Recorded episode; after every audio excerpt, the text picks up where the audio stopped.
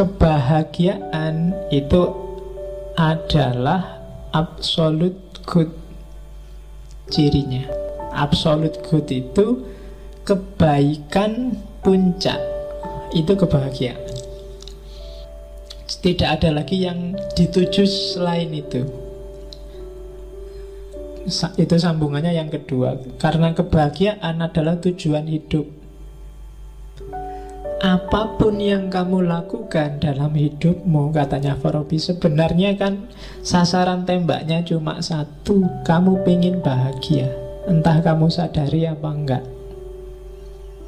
Enggak ada orang yang nyari susah Selama dia masih waras. Kecuali enggak waras. Cita-citamu apa? Saya ingin stres pak. Enggak ada.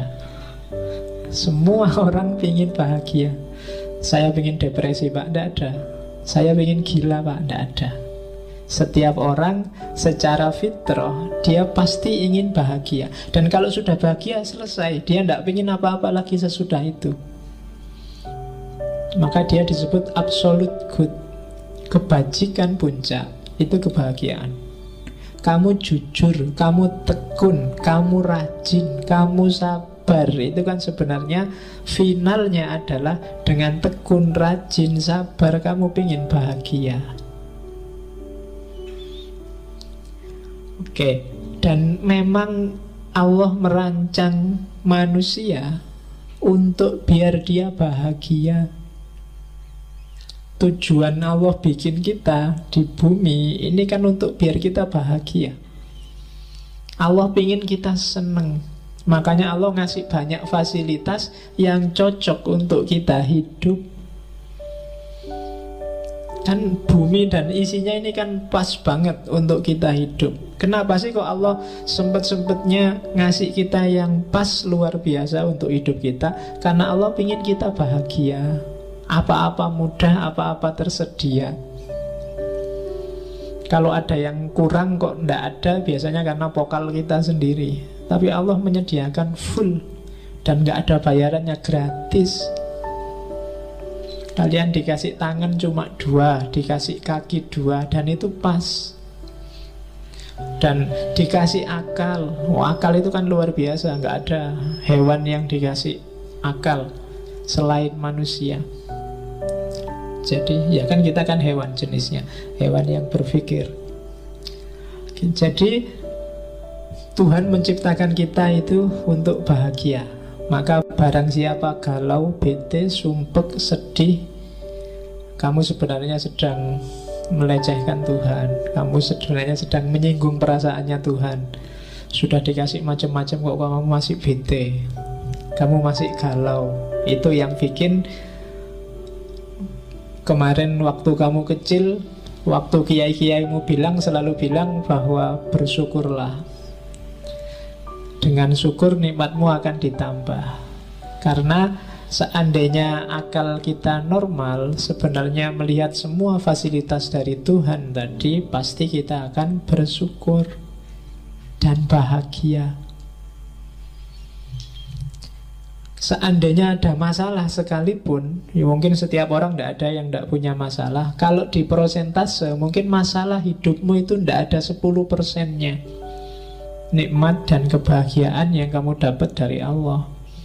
Silahkan kamu tulis nanti pulang dari sini sebenarnya problemku itu apa sih? Tesis yang tidak selesai-selesai Atau skripsi yang tidak mulai-mulai Atau apa Itu problem-problemmu kan seputar-seputar itu aja Pacar yang nggak dapat-dapat Atau yang, yang sejenis itu kan Lu itu kalau di prosentase dari 100% variabel hidupmu paling tidak ada 10 persennya kamu masih bisa makan enak, masih bisa mandi seger, masih bisa minum teh manis, masih bisa. Banyak orang yang manis saja nggak boleh, teh juga nggak boleh. Air putih banyak-banyak nggak boleh, ya kan? Tidur nggak bisa, ngerokok padahal pingin nggak boleh. Ya bukan banyak yang kayak gitu. 80% hidupmu dan dengan 20% masalah Itu ya tetap kamu harus bersyukur. Maka katanya Farabi Tidak Allah menciptakan kita untuk bahagia. Maka jangan bikin dia tersinggung dengan kamu. Tiap hari mengeluh saya bete, saya galau, aku lagi ndak mood, aku lagi Padahal apa sih yang nggak dikasihin Allah padamu? Tahsilus sa'adah. Jadi capailah kebahagiaan biar Allah seneng. Kayak kalian itu loh, kalau ngasih seseorang, bantu seseorang, dan yang dibantu kok terus alhamdulillah sampai bantu sekarang hidupku beres, aku urusanku selesai semua. Yang bantu kan juga seneng. Tapi kalau kamu bantu orang yang dibantu merengut, terus sumpah, terus iya sih, terima kasih dibantu. Tapi yo masalahku masih banyak itu yang bantu juga jadinya nggak enak hati. Jadi bahagialah. Allah menciptakan kita untuk bahagia. Tidak usah terlalu dipikir masalahmu yang hanya 10-5% itu. Kalau ada solusi ya diambillah solusi itu Kalau nggak ada ya dipikir lagi Kalau buntu ya dinikmati aja masalahnya Itu lebih enak Kan sekarang biasanya yang bikin kamu sumpek kan nyari jalan keluar. Saya nyari jalan keluar nggak nemu-nemu pak. Ya sudah kalau nggak nemu ya nggak usah dicari. Oh nggak nemu. Dinikmati aja masalahnya. Tesis nggak selesai-selesai ya sudah. Ditunggu aja Sopo ngerti dapat surat peringatan. Loh ya kan? Kalau dapat surat peringatan kan nanti gerak sendiri. Oke, jadi yang kedua itu. Yang ketiga rumusnya dari tahsilus sa'adah semua yang membuat seseorang bahagia itu baik.